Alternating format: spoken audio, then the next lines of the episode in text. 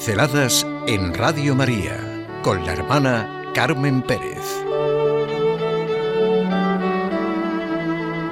Bienaventurados los pacíficos.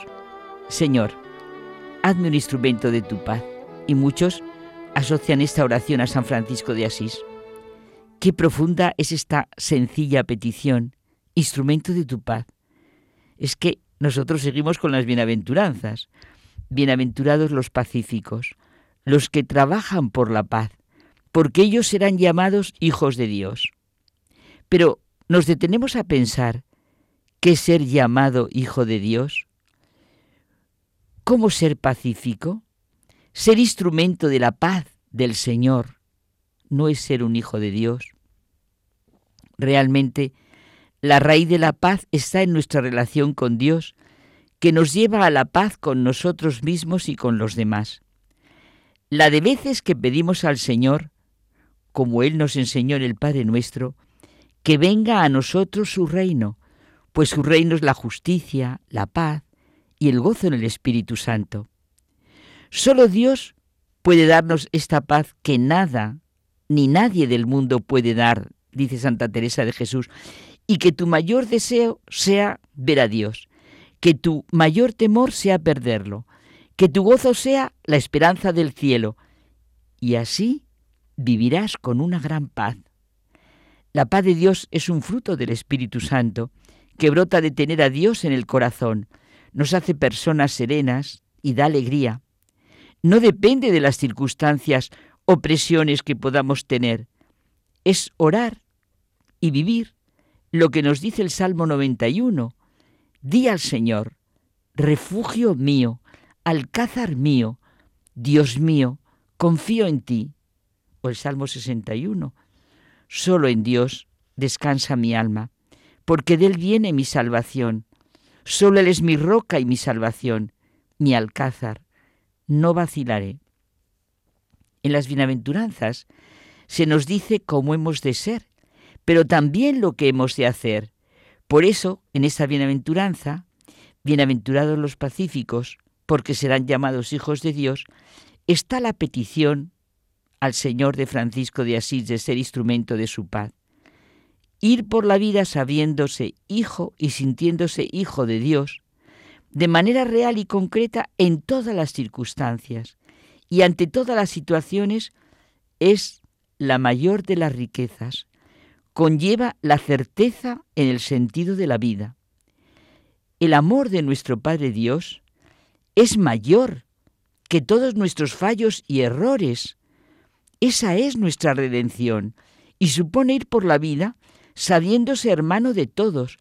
Pertenecemos a la gran familia de la humanidad en la que María es la madre de esa iglesia de Cristo que quiere llevar la paz a todos los hombres. Sí, bien clara y práctica es la expresión de San Francisco de Asís, instrumentos de paz instrumentos de paz en la familia, en el trabajo, en los encuentros, en las parroquias, en la vida.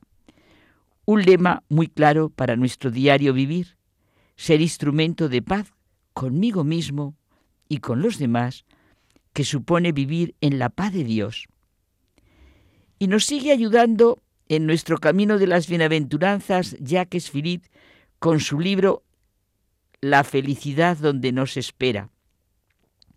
La posición de esta bienaventuranza, bienaventurados los pacíficos, en séptimo lugar, manifiesta que la persona que vive las bienaventuranzas, pobreza de corazón, lágrimas y consuelo, mansedumbre, hambre y sed de justicia, misericordia, pureza de corazón, vive la paz y la verdadera alegría interior y se hace capaz de comunicarlas. Nuestra paz no viene del mundo de las circunstancias exteriores, viene de nuestra fe y unión con Cristo. La búsqueda de la paz interior es mucho más que una tranquilidad psicológica, se trata de abrirse a la acción de Dios.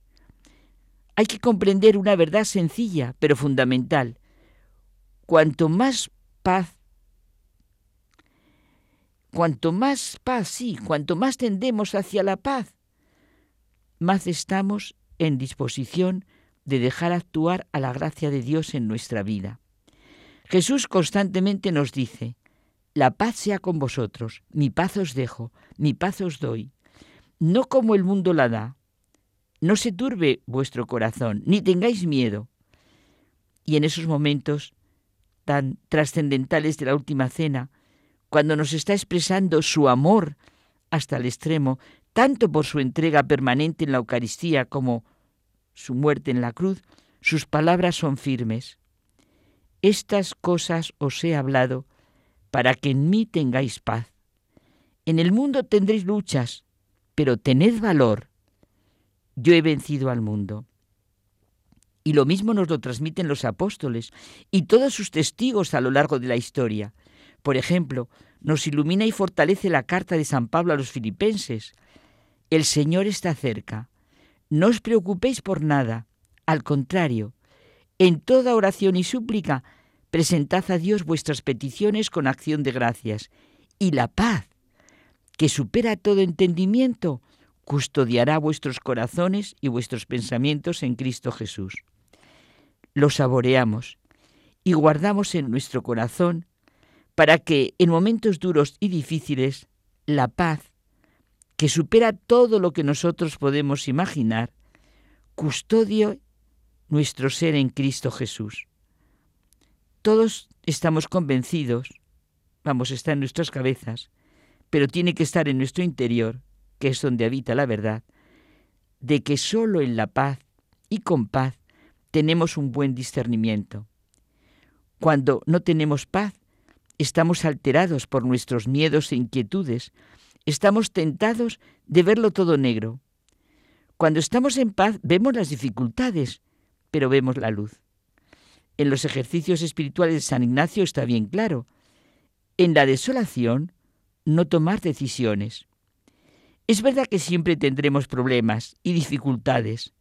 Ni podemos tener una vida ideal, ni encontrar siempre la luz y paz que deseamos, pero siempre tenemos una forma de descanso. Abandonarnos con confianza a su amor. Permaneced en mí como yo permanezco en vosotros, nos dice Jesucristo.